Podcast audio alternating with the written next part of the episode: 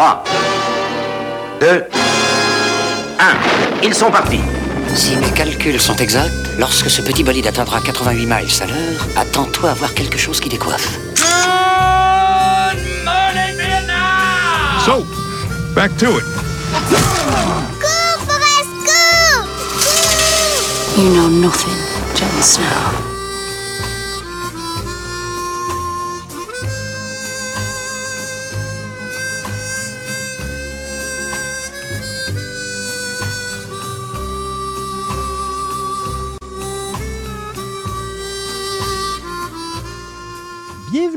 Programme Double, un podcast d'environ une heure dans lequel je vous présente deux œuvres cinématographiques ou télévisuelles ayant comme point commun une thématique, un acteur, un réalisateur ou faisant tout simplement partie de la même franchise. Le but de ce podcast est de vous informer sur l'historique de la production de ces œuvres, tout en analysant leurs forces et leurs faiblesses, le tout enrobé d'une sauce très rétro, placée dans une ambiance style cinéparc. L'autostop, ou si vous préférez faire du pouce, est un moyen de transport informel où un automobiliste ou un camionneur accepte de transporter gratuitement une personne qu'il a ramassée au bord de la route alors que ce dernier tendait le pouce vers le haut, le poing fermé et le bras tendu. Cette pratique émergera vers la fin des années 1930. Ce sera durant cette même période que les mots autostop ou hitchhiking apparaîtront, faisant état de l'importance de ce phénomène à cette époque. Le développement de cette pratique aura lieu dans un contexte particulier de cette période temporelle où l'automobile, tout comme les billets d'autocar et le train, était fort dispendieux, voire même inaccessible pour plusieurs individus. Cette pratique, malheureusement, avec le temps, deviendra de plus en plus dangereuse, tant au niveau de l'autostoppeur, qui se trouve alors exposé à des conducteurs dangereux, que le chauffeur, qui embarque à son bord un total inconnu. Il existe au Canada une route tristement célèbre surnommée The Highway of Tears, route de 724 km traversant d'est en ouest le nord de la Colombie-Britannique, reliant au passage une multitude de territoires et de réserves appartenant à des communautés autochtones. Entre 1969 et 2011, plus de 19 personnes disparaîtront mystérieusement, la majorité d'entre elles faisant de l'autostop au moment de leur disparition en raison d'un transport public déficient, voire même inexistant entre les communautés du secteur, ainsi qu'une pauvreté endémique dans les réserves et communautés autochtones de la place. Suite à ces événements, des marches d'une extrémité à l'autre de l'autoroute seront alors organisées par la communauté ainsi que l'installation de panneaux en bordure de route dans un but préventif afin d'éviter de nouvelles victimes en proie à un mystérieux assaillant. Le 25 septembre 2012, la GRC annoncera un lien entre certains meurtres et le défunt criminel américain Bobby Jack Fowler. En effet, son ADN aurait été retrouvé sur le cadavre de l'une des victimes. Fowler est également soupçonné d'avoir assassiné deux autres autostoppeuses de l'endroit en 1973.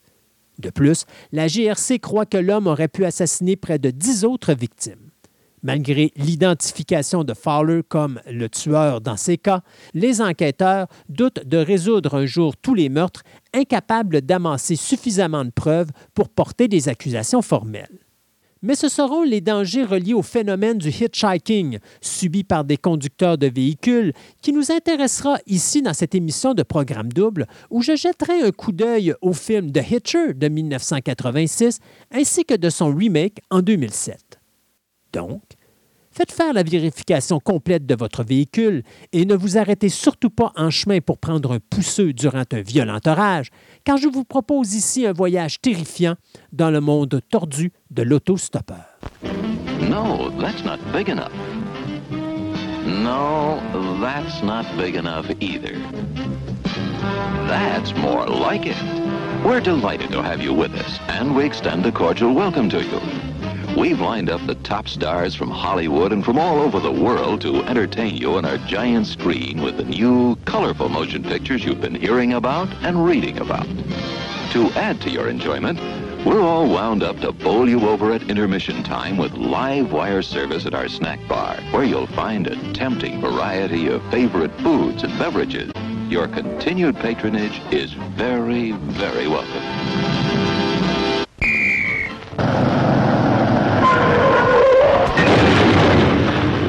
Projectionists, stop the show. Here's great news you ought to know. We've just got a shipment of taste-thrilled treats, all tip-top quality and delicious eats.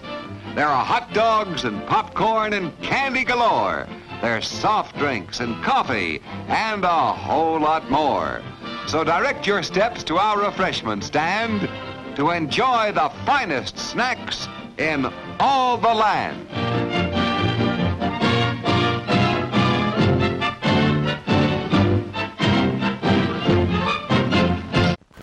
Symbols. We're all familiar with them. There are shortcuts to vital information. That's why, to familiarize you with the movie rating symbols which will be used by this theater, we present the following guide for parents and young people. It is designed to inform parents about the suitability of movie content for viewing by their children. G, all ages admitted, general audiences. GP, all ages admitted, parental guidance suggested. R, restricted, under 17 requires accompanying parent or adult guardian. X, no one under 18 admitted.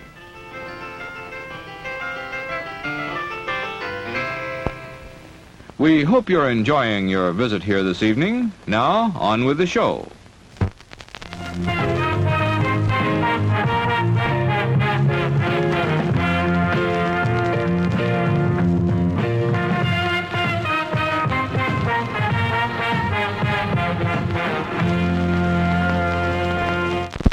Get more out of life. Go out to a movie.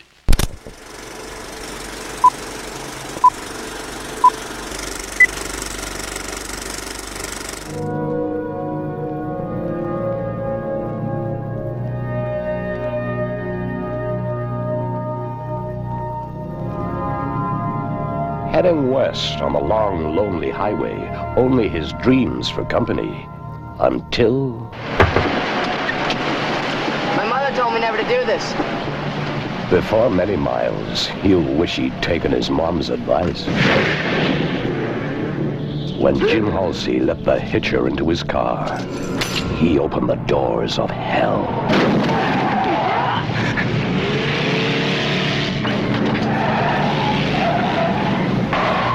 What do you want? I want you to stop me.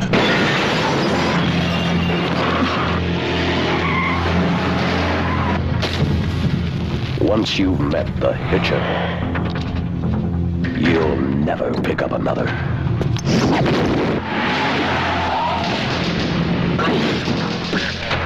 My wallet's in my pocket. Shut up! We know how to do it. Jesus! Why are you doing this to me?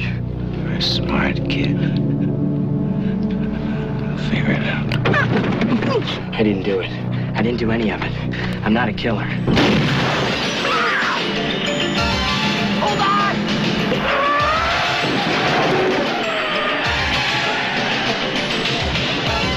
This morning, this guy tried to kill me. He's been following me ever since.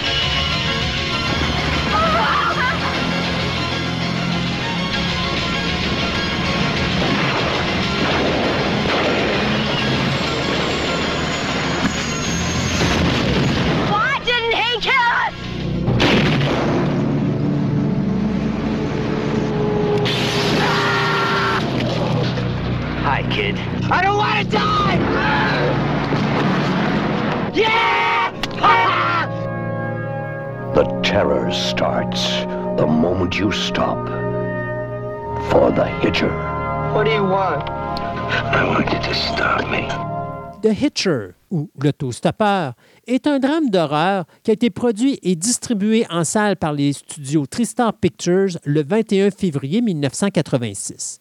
Ce film américain d'une durée de 97 minutes a coûté plus de 7,9 millions de dollars à produire, mais n'amassera que 5,8 millions de dollars au box-office nord-américain. Sur la chaise du réalisateur, on y retrouve le metteur en scène américain Robert Harmon, ce metteur en scène qui nous avait donné Highwayman, The, la version de 2002, et les films de la franchise Jesse Stone. Au niveau de la production, eh bien, c'est le producteur américain David Bombick, euh, celui qui avait produit Witness, Defenseless et Explorers, qui travaille aux côtés de Kip Homan, ce producteur américain qui avait travaillé sur le film The Fly en 1986. Au niveau de la scénarisation, eh bien, c'est le scénariste américain Eric Red qui, lui, avait travaillé sur les scénarios de Blue Steel, Near Dark, Bad Moon et Body Parts. Dans la distribution, on y retrouve Roctor Hauer, C. Thomas Howell, Jeffrey DeMond, Jennifer Jason Lee et John M. Jackson.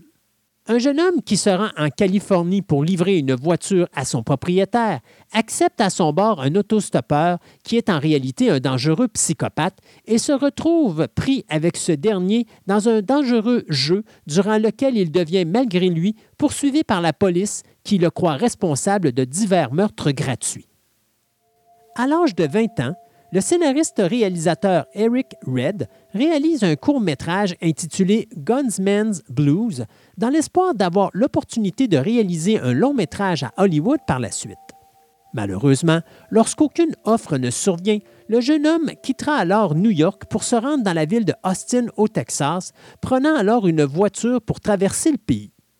En conduisant d'une ville à l'autre, il aura l'idée d'un scénario à partir de la chanson Riders on the Storm des Doors, dans lequel il puisera plusieurs éléments de son histoire, dont celui de ce tueur qui se trouvera sur la route durant un violent orage.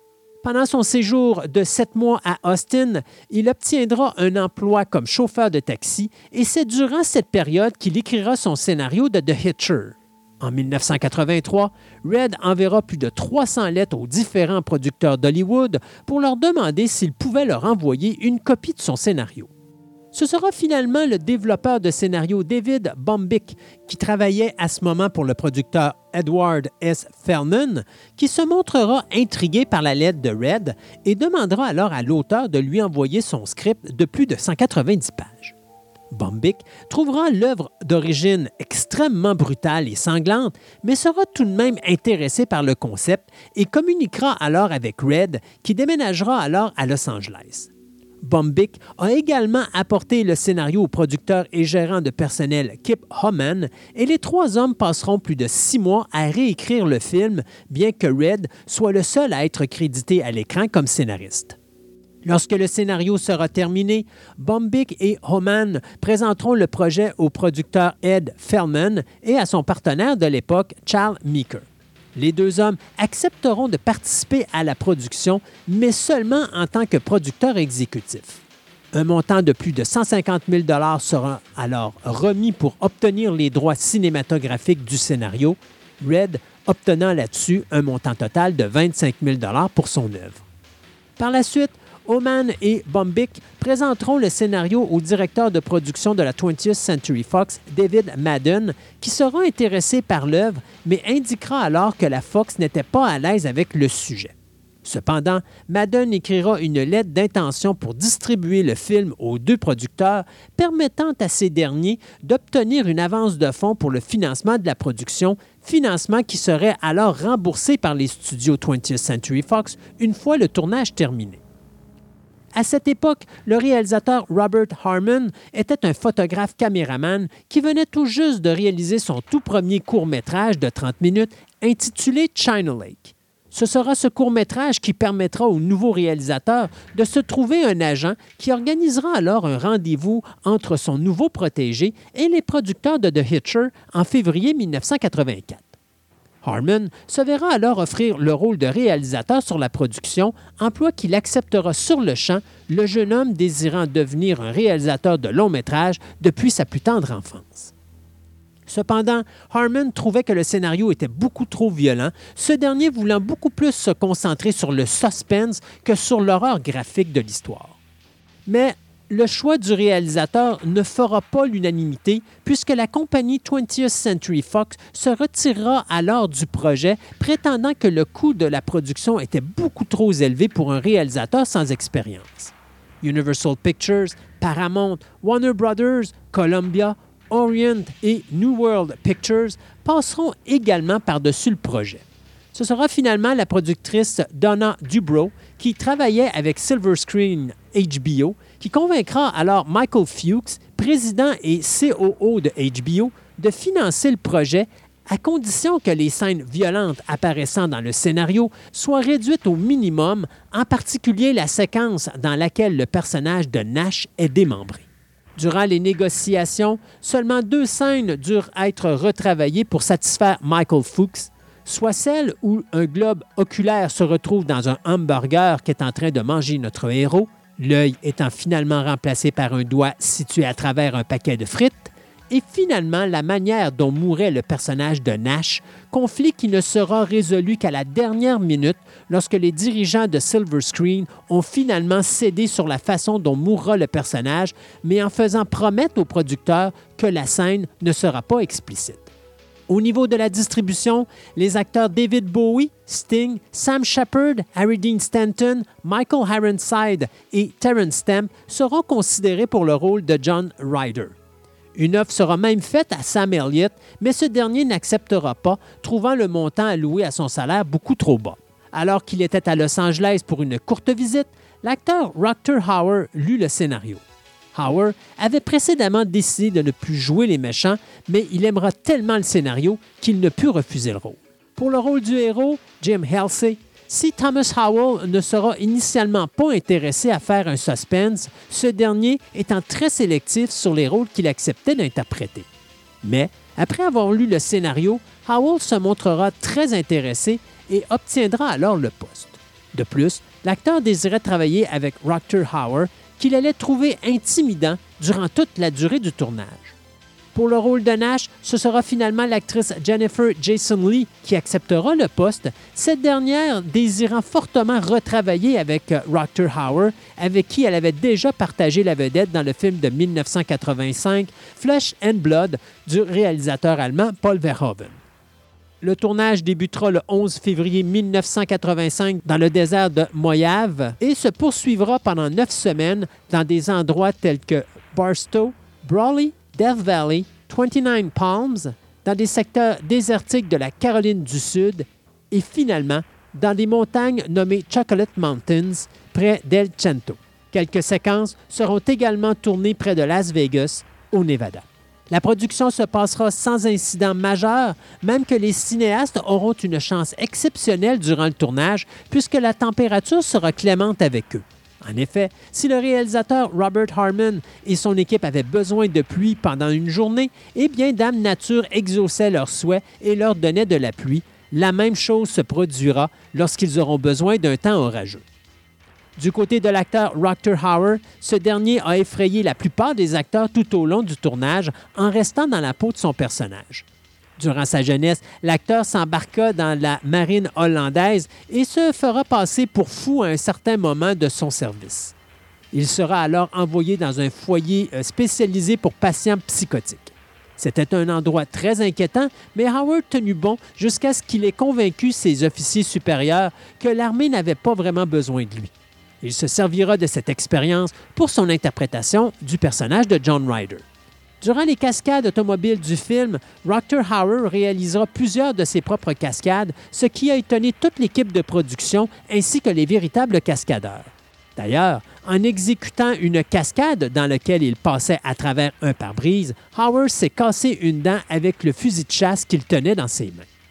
Contractuellement, la compagnie Tristar Pictures était obligée de distribuer les films produits par la HBO et Silver Screen. Après avoir prévisionné le long métrage, les représentants de Tristar, initialement inquiets du projet, déclareront qu'il s'agissait ici du meilleur film distribué par la compagnie en 1986.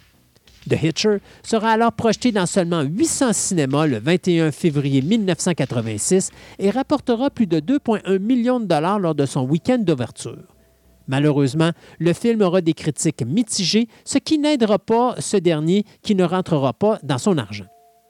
Cependant, lorsque le film atteindra le marché de la télévision payante et de la cassette vidéo, The Hitcher deviendra un film extrêmement populaire et aujourd'hui considéré comme un film culte de sa génération. En 1993, le film mexicain Sandero Mortal sera produit et les producteurs avoueront qu'il s'agissait ici d'une sorte de remake du film The Hitcher. Du côté des points forts, eh bien, cette première œuvre cinématographique du metteur en scène Robert Harmon nous montre les qualités visuelles de ce dernier qui possède une virtuosité technique très soignée ici. L'acteur hollandais Roctor Hauer nous présente ici un méchant sombre et sinistre qu'il interprète avec une certaine dose d'ambiguïté. Sa présence constante au moment opportun nous fait même croire par moments que son personnage est en réalité le diable qui s'amuse à tourmenter la vie de notre héros. Hauer démontre par moments des moments touchants où il semble touché par la naïveté et la détresse du personnage principal, ce qui donne encore plus de profondeur à son personnage. Le récit euh, est mené ici à un rythme haletant, et ce dès les toutes premières minutes du long métrage, ce qui euh, suscitera l'intérêt du spectateur malgré certains moments invraisemblables. D'ailleurs, le scénario est assez intelligent, trouvant toujours une manière de conserver notre attention alors que l'histoire pourrait vraiment sombrer dans des longueurs interminables. Bien qu'on y retrouve un suspense quelque peu à la Hitchcock, les quelques séquences de cascade sont tout de même assez spectaculaires pour le budget alloué à ce type de production. Mais du côté des points faibles, eh bien que la mise en scène soit vraiment soignée, il n'en demeure pas moins que plusieurs erreurs de continuité sont ici très remarquables. De plus, pour permettre à l'histoire de se poursuivre, le scénario euh, prend euh, quelques facilités euh, où les solutions ne sont pas nécessairement expliquées au spectateur, ce dernier devant s'imaginer lui-même le comment du pourquoi. Les raisons derrière la folie meurtrière du personnage de l'autostoppeur ne sont jamais vraiment expliquées ici, même que par moments, on a l'impression d'écouter une sorte de remake de The Car où la voiture diabolique est tout simplement remplacée par un homme qui semble toujours être au bon endroit au bon moment, comme si ce dernier était une présence surnaturelle diabolique à la recherche d'un challenge pour passer son ennui. La conclusion du long métrage étant qu'à moi beaucoup trop rapide, ne donnant aucune explication des raisons derrière les gestes du vilain, ce qui pourrait être un véritable letdown pour certains spectateurs. Du côté de la musique, eh bien, c'est le compositeur américain Mark Isham qui nous avait donné la musique des films Never Cry Wolf, Point Break, A River Runs Through It Time Cop et Nell qui s'occupent ici de la trame sonore du long métrage. Je vous fais écouter ici un extrait de la trame sonore du film The Hitcher.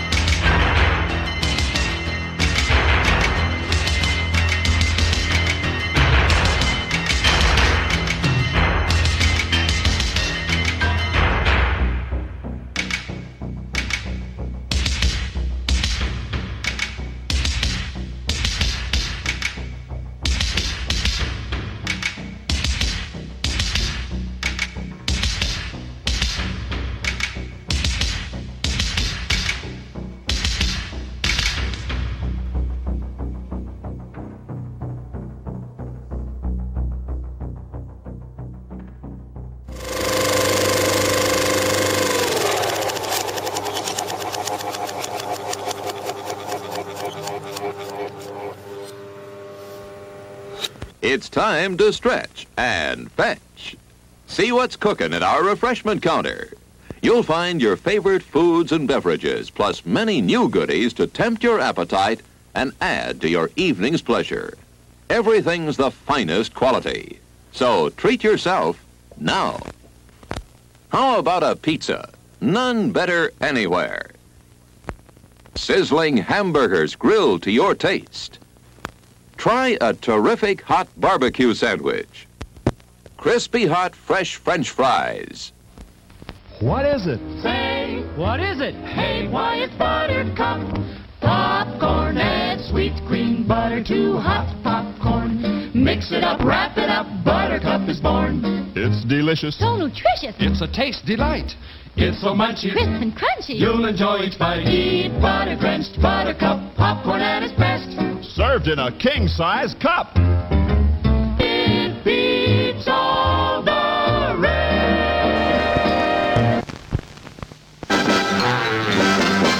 You enjoy the movies, like to know what the stars do on and off the set. It's good to know what's new. Then read all about it in the ABC Film Review. Collect those colored pinups of the guys and gals who send you. Hollywood gossip gets here right on cue. So read all about it in the ABC Film Review. The latest hits they write about. Collectors corner they shout about. So many things to find out about. It's over to you in film review. Read all about the big time, what the big time stars all do. Every month just buy that ABC Film Review. Every month just buy Film Review. See your next movie completely free. And now, on with the show.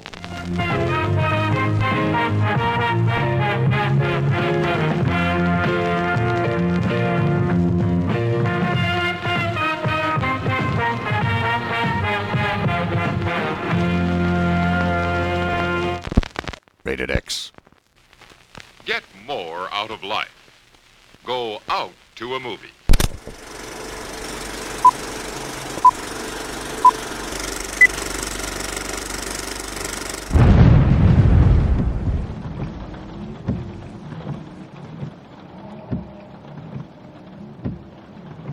Why don't you tell us what happened?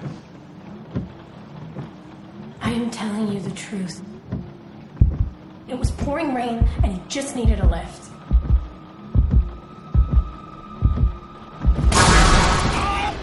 Did anybody see you pick this guy up? I don't know.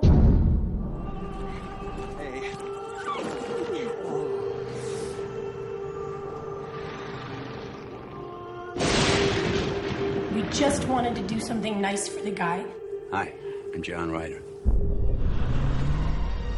Strangers think I'm trustworthy. Aren't you?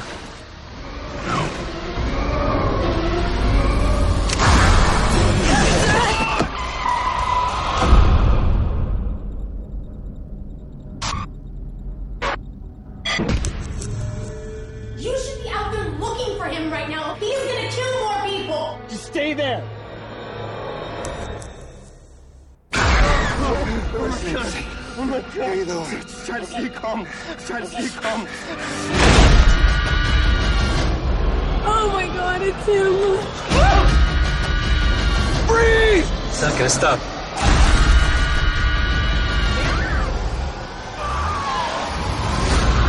What do you want? I want you to say four little words. I want to die.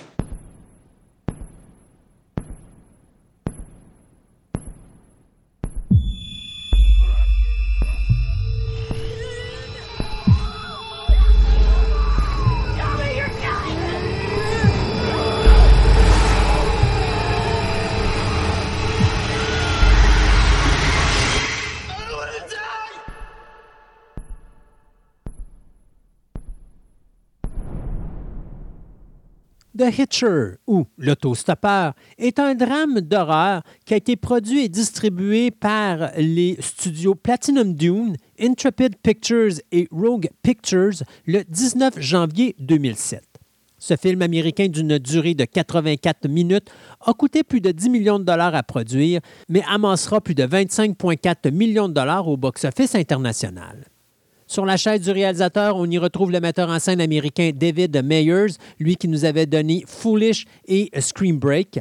Au niveau de la production, eh bien, on y retrouve les producteurs américains Michael Bay et Andrew Form, les deux hommes ayant travaillé sur Texas Chainsaw Massacre, la version 2003, The Amityville Horror, la version 2005, ainsi que The Unborn et The Purge. On y retrouve également Brad Fuller, ce producteur américain qui a travaillé sur la version 2009 de Friday the 13, Ouija et A Quiet Place. On y retrouve également Charles Meeker, ce producteur américain qui avait travaillé sur Wired et sur le reste de la franchise de The Hitcher, ainsi que Alfred Haber, ce producteur américain qui avait travaillé sur The Hitcher 2, I've Been Waiting. Au niveau de la scénarisation, Eric Burnt, ce scénariste américain qui a travaillé sur les scénarios Romeo Must Die, The Echo et Surviving the Game, ainsi que Eric Red, ce scénariste américain qui avait travaillé sur Telephone, Near Dark et Undertow, et Jake Wade Wall, ce scénariste américain qui avait travaillé sur Cabin Fever, Patient Zero et la version de 2006 de When a Stranger Calls. Dans la distribution, on y retrouve l'acteur Sean Bean, Sophia Bush, Zachary Knighton, Neil McDonough, Kyle Davis et Skip O'Brien. Alors qu'il traverse le Nouveau-Mexique en voiture pour rejoindre des amis avec qui ils comptent faire la fête pendant leur semaine de relâche, un couple d'étudiants se retrouve confronté à un autostoppeur psychopathe meurtrier qui leur fait porter le blâme de la série de meurtres qu'il a commis sur les routes désertes du Nouveau-Mexique. 15 ans après la sortie du film de 1986 de Hitcher, Charles Meeker réussira à remettre la main sur les droits cinématographiques du long métrage qui s'était promené de studio en studio sans aucun résultat potentiel de suite. Meeker écrira le nouveau scénario aux côtés des jeunes scénaristes Molly Meeker et Leslie Schaff, dont il s'agira ici de la seule expérience à titre de scénariste de leur carrière mutuelle. Ce sera le réalisateur américain Louis Morneau qui sera choisi pour mettre en image cette suite. Morneau avait réalisé Carnosaur 2 en 1995, Retroactive en 1997 et Bats en 1999. Cette suite fera revenir l'acteur C. Thomas Howell, qui reprend ici son personnage de Jim Halsey. À ses côtés, on y retrouve l'actrice Carrie Wooler ainsi que l'acteur Jack Busey dans le rôle du protagoniste. Intitulé Hitcher 2 I've Been Waiting, le film qui sera produit par les studios Universal sera tourné de août à novembre 2011 en Alberta au Canada. D'ailleurs, le film sera au beau milieu de sa production lors des incidents du 11 septembre 2001 survenus à New York, ce qui forcera la fermeture du plateau de tournage pendant plus d'une semaine dû au fait que les acteurs et techniciens provenant de la Californie ne pouvaient pas prendre l'avion pour se rendre au Canada. De plus, plusieurs scènes durent être réécrites à cause de l'événement, notamment la conclusion du film où un personnage interprété par l'acteur Mackenzie Gray devait perdre la vie. Ayant été produit avec un mince budget, le long métrage sortira directement sur le marché de la vidéo en juillet 2003. L'acteur C. Thomas Howell exprimera plus tard ses regrets d'être revenu pour cette production, qualifiant le résultat final de véritable gâchis et déclarant qu'il avait été amené à croire que l'acteur Roctor Hauer reviendrait également sur cette production. Au même moment, fort du succès de leur remake des films des années 70 de Texas Chainsaw Massacre et The Amityville Horror, les propriétaires de la compagnie Platinum Dunes, Michael Bay Andrew Form et Brad Fuller décideront alors de produire un remake de The Hitcher de 1986. Eric Red sera alors engagé comme consultant et retravaillera son scénario original avec les scénaristes Jake Wade Wall et Eric Burnt. Ce sera le réalisateur de vidéoclips et de commerciaux David Mayer, dont il s'agit ici de ses premiers pas derrière la caméra comme réalisateur pour un projet de cette envergure, qui sera embauché pour mettre en image cette nouvelle version. Sean Bean et Sophia Bush seront embauchés au niveau de la distribution en janvier 2006, alors que Zachary Knighton rejoindra le projet en juin de cette même année. Hauer se verra offrir un caméo dans le long métrage, mais refusera pour des raisons artistiques. Jessica Biel, qui avait tourné pour Michael Bay dans le remake de The Texas Chainsaw Massacre en 2003, a même refusé le rôle du personnage de Grace Andrews, ce qui euh, laissera la porte grande ouverte pour l'actrice Sophia Bush. Le tournage débutera en juin 2006 au Nouveau-Mexique, puis se transportera au Texas, où le tournage prendra fin en août. L'équipe de production travaillera de 19h jusqu'à environ 5 h du matin et sera fortement incommodée par la chaleur torride de l'endroit. Tout comme Roctor Howard dans le film original, la présence de Sean Bean sera intimidante sur le plateau de tournage, l'atmosphère de travail sur le plateau changeant subitement lorsque Bean était présent. Afin que ce dernier soit capable d'être calme et modéré, celui-ci exigera un niveau de bruit réduit au maximum lors du tournage de ces scènes. Bien que Sean Bean et Zachary Knighton avaient tous deux vu le film original, ce n'était pas le cas de l'actrice Sophia Bush qui refusera de le regarder avant et même pendant la production pour ne pas être influencée dans son travail d'interprétation. Bean passera peu de temps avec ses jeunes co-stars afin de distancier leur relation et de se faire passer pour plus inconnu et menaçant, croyant fortement que cela amènerait une chimie beaucoup plus réaliste à l'écran.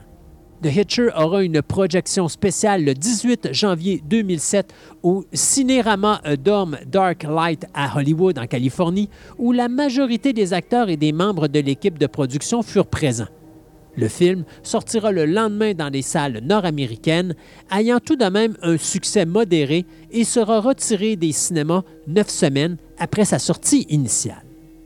Du côté des points forts, eh le scénario apporte ici quelques changements intéressants qui nous donnent quelques moments beaucoup plus crédibles que le film original, tels que la façon dont nos héros expulsent l'autostoppeur de leur véhicule au début de l'histoire. La photographie est ici très soignée et les scènes d'action sont assez bien tournées et très efficaces, ce qui permet aux spectateurs de passer un assez bon moment, même si cette nouvelle version n'est pas à la hauteur de son prédécesseur. Du côté des points faibles, eh bien, euh, la première grosse faiblesse de ce remake, c'est euh, que l'on évacue tout semblant de complexité psychologique dans le personnage de l'autostoppeur et l'on cherche même à donner une raison au geste meurtrier de celui-ci, ce qui enlève totalement l'aspect mystérieux et quelque peu surnaturel du personnage en le transformant en un vulgaire meurtrier en série. De plus, ce remake est un véritable slasher film le réalisateur se contentant de montrer le plus de gore possible où les personnages sont réduits à leur fonction de proie ou de prédateur. La seconde grosse faiblesse de ce long métrage face à son original, eh c'est que Sean Bean, bien qu'un excellent acteur, ne possède tout simplement pas le charisme et la prestance d'un Roctor Howard.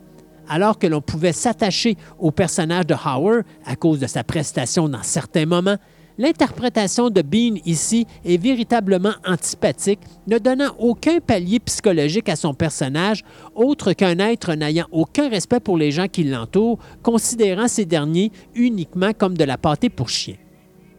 Les dialogues sont extrêmement simplistes alors que l'histoire se repose sans grande originalité sur les rebondissements invraisemblables, donnant à ce film un résultat impersonnel et conventionnel, se concentrant beaucoup plus sur l'horreur que sur le suspense psychologique.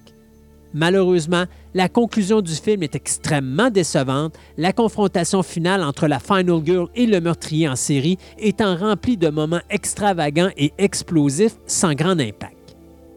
Du côté de la musique, eh bien, c'est le compositeur Steve Jablonsky, euh, ce compositeur américain qui nous avait donné les trames sonores des films Transformers, The Island, la version 2005, Battleship et Deepwater Horizon. Je vous donne ici un extrait de la musique du film The Hitcher, version 2007.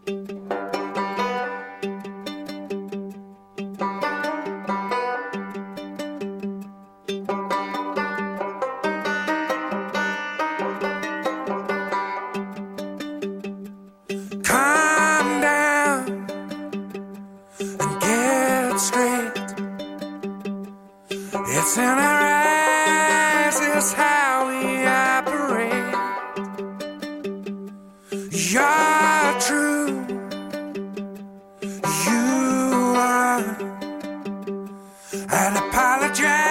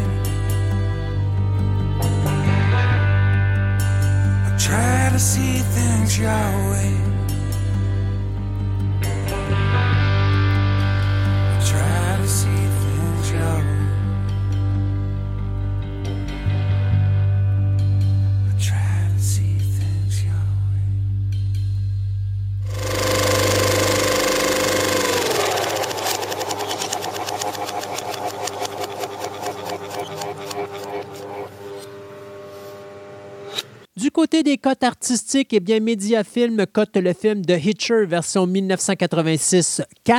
Moi, j'y vais avec un 3. Je pense que le film a très bien vieilli et on a quand même une bonne dynamique au niveau des personnages et un scénario qui ne laisse pas de temps à l'auditeur pour s'ennuyer. Du côté de l'âge et du contenu, eh bien, la régie du cinéma cote le film 13 ans indicatif. J'y vais également avec 14 ans pour le contenu adulte ainsi que quelques séquences de violence. Bien que j'en ai parlé quelque peu, je vais quand même vous donner des cotes artistiques du film The Hitcher 2, I've Been Waiting. Mediafilm cote le film 5. Moi, j'y vais avec une cote 6. C'est une suite qui est vraiment décevante et totalement inutile du film de 86. Gary Busey est loin d'être à la hauteur de Rutger Hauer et il nous démontre ici à quel point il est incapable de tenir un film sur ses épaules. De plus, l'intrigue est complètement absurde, la mise en scène est amateur, on a l'impression de regarder un film fait pour la télévision. Euh, au niveau de la régie du cinéma, le film est coté 16 ans. Euh, moi, j'y vais avec une cote 14 ans. Oui, il y a des scènes de violence, mais pas assez pour dire que c'est un film qui ne peut se regarder que par un auditoire adulte. Du côté du remake de The Hitcher, la version 2007, eh bien, le film est coté 5 par Mediafilm. J'y vais également avec une cote 5, beaucoup moins bon que le film original, bien qu'on euh, est capable d'y trouver son compte pour s'amuser. Au niveau de la régie du cinéma, on cote le film 16 ans, mais moi, j'y vais encore une fois avec une cote de 14 ans pour ce film. Je pense que oui, il y a de la violence, mais pas au point de dire que le film doit être coté pour un auditoire adulte.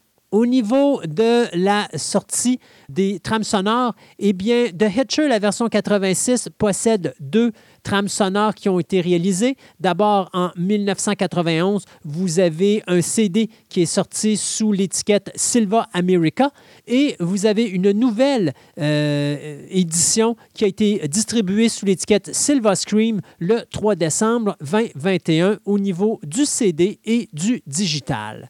Du côté du film de 2007, il n'y a aucune trame sonore de disponible, tout comme la trame sonore du film Hitcher 2 I've Been Waiting. Il n'existe aucune trame sonore de disponible sur le marché. Au niveau des DVD, eh bien, le film The Hitcher ou l'autostoppeur est disponible en français et en anglais en DVD euh, seulement. Cependant, pour The Hitcher, euh, I've Been Waiting, vous pouvez avoir le film en DVD en français et en anglais. Et pour la version 2007 de The Hitcher, le film est disponible en français et en anglais, en DVD et en Blu-ray, ainsi qu'en HD. Donc, vous êtes capable d'avoir euh, de quoi à vous mettre sous les yeux pour le produit de The Hitcher. Et c'est ainsi que se termine notre émission d'aujourd'hui. Si vous désirez en savoir plus sur ce podcast, je vous invite à vous rendre sur la page web de fantasticaradioweb.com, Fantastica avec un K, sur laquelle vous verrez apparaître une section podcast dans le haut de la page. En appuyant sur ce lien, il apparaîtra plusieurs sous-sections, dont une associée à Programme Double, endroit où vous trouverez tous les liens reliés à cette émission, soit pour l'application web qui vous permettra d'avoir un accès direct aux précédentes émissions réalisées jusqu'à présent, ainsi que les autres liens, soit pour écouter ou télécharger ces dites émissions. De plus, vous y trouverez un icône pour m'envoyer un email afin de me remettre vos commentaires ou encore des suggestions de long métrage dont vous aimeriez que je parle à l'émission. C'est à cet endroit que vous y trouverez également les explications aux différentes cotes que je donne aux différents sujets que j'aborde, que ce soit les cotes artistiques ou encore sur le classement au niveau de l'âge de visionnement. Finalement, je vous suggère également de vous abonner à la page Facebook de Programme Double afin de demeurer averti de la diffusion des nouvelles émissions à venir. De plus, il vous est également possible d'écouter mon autre podcast, Fantastica, une émission style radio où je parle avec mon co-animateur des diverses passions qui existent dans notre quotidien et qui est également diffusée une fois ou deux semaines. Je vous remercie donc de votre écoute et on se dit à la prochaine édition de Programme Double. Please remember to replace the speaker on the post when you leave the theater.